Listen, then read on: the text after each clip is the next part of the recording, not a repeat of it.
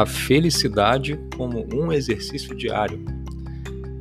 Eu sou Ives Andrade e está começando mais um Boa Semana Podcast.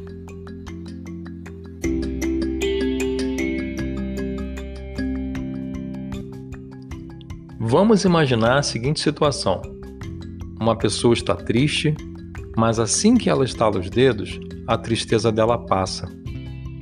Isso seria o suficiente para ela se sentir feliz? Ou essa pessoa teria que estalar os dedos por duas vezes? A primeira para retirar a tristeza e a segunda vez para gerar felicidade.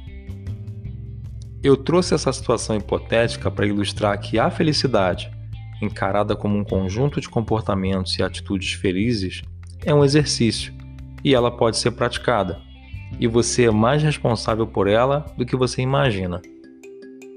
Da mesma maneira que a gente acrescenta exercício físico e alimentação saudável para obter resultados com o corpo, ajustar os pensamentos e as emoções são contribuições para a mente.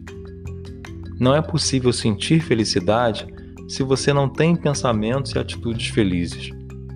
Se você está acostumado a reclamar, se comparar aos outros e acha que para a sua vida dar certo você depende da boa vontade e da aprovação de outras pessoas, acredite, você está um pouco mais longe da felicidade.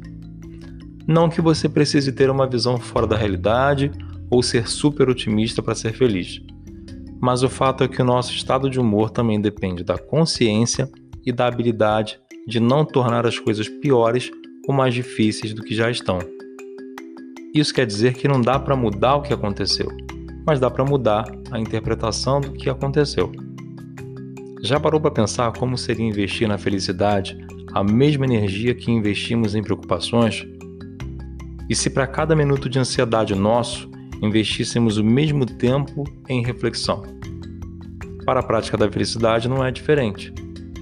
Exercite a paciência, contemple a sua evolução pessoal sem se comparar com os outros.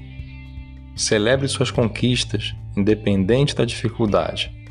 Seja grato pela sua saúde e pela saúde das pessoas que você quer bem.